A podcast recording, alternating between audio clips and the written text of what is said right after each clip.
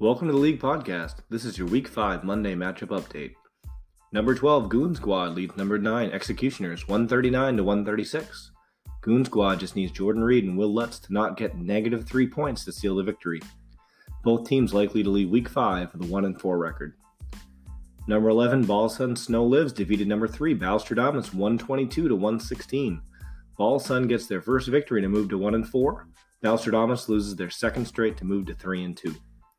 Number 10, Just Win Baby, lost to number 7, T-Bows Before Hose, 143 to 68. Just Win Baby drops to 1 and 4. T-Bows Before Hose moves to 3 and 2. Number 8, Scott Bean Machines, trails number 4, NU's Finest, 118 to 114. Scott Bean Machines needs Jamison Crowder to outscore Alex Smith, Mike Thomas, and Chris Thompson by 4 points to complete the miracle upset.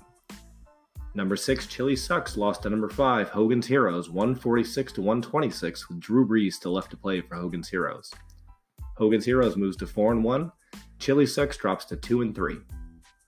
And in your matchup of the week, the Battle of the Unbeaten, number two, Trollback Thursday leads number one, the Oracle, 148 to 120. The Oracle needs Alvin Kamara to score 28 points on Monday Night Football to complete the comeback win. Alvin Kamara has only scored under 28 points once out of four games this season. Mark Ingram makes his season debut this week. This one will come down to the final seconds. Apologies for no Week 5 podcast. This has been the League Podcast Week 5 Monday matchup update. Best of luck out there.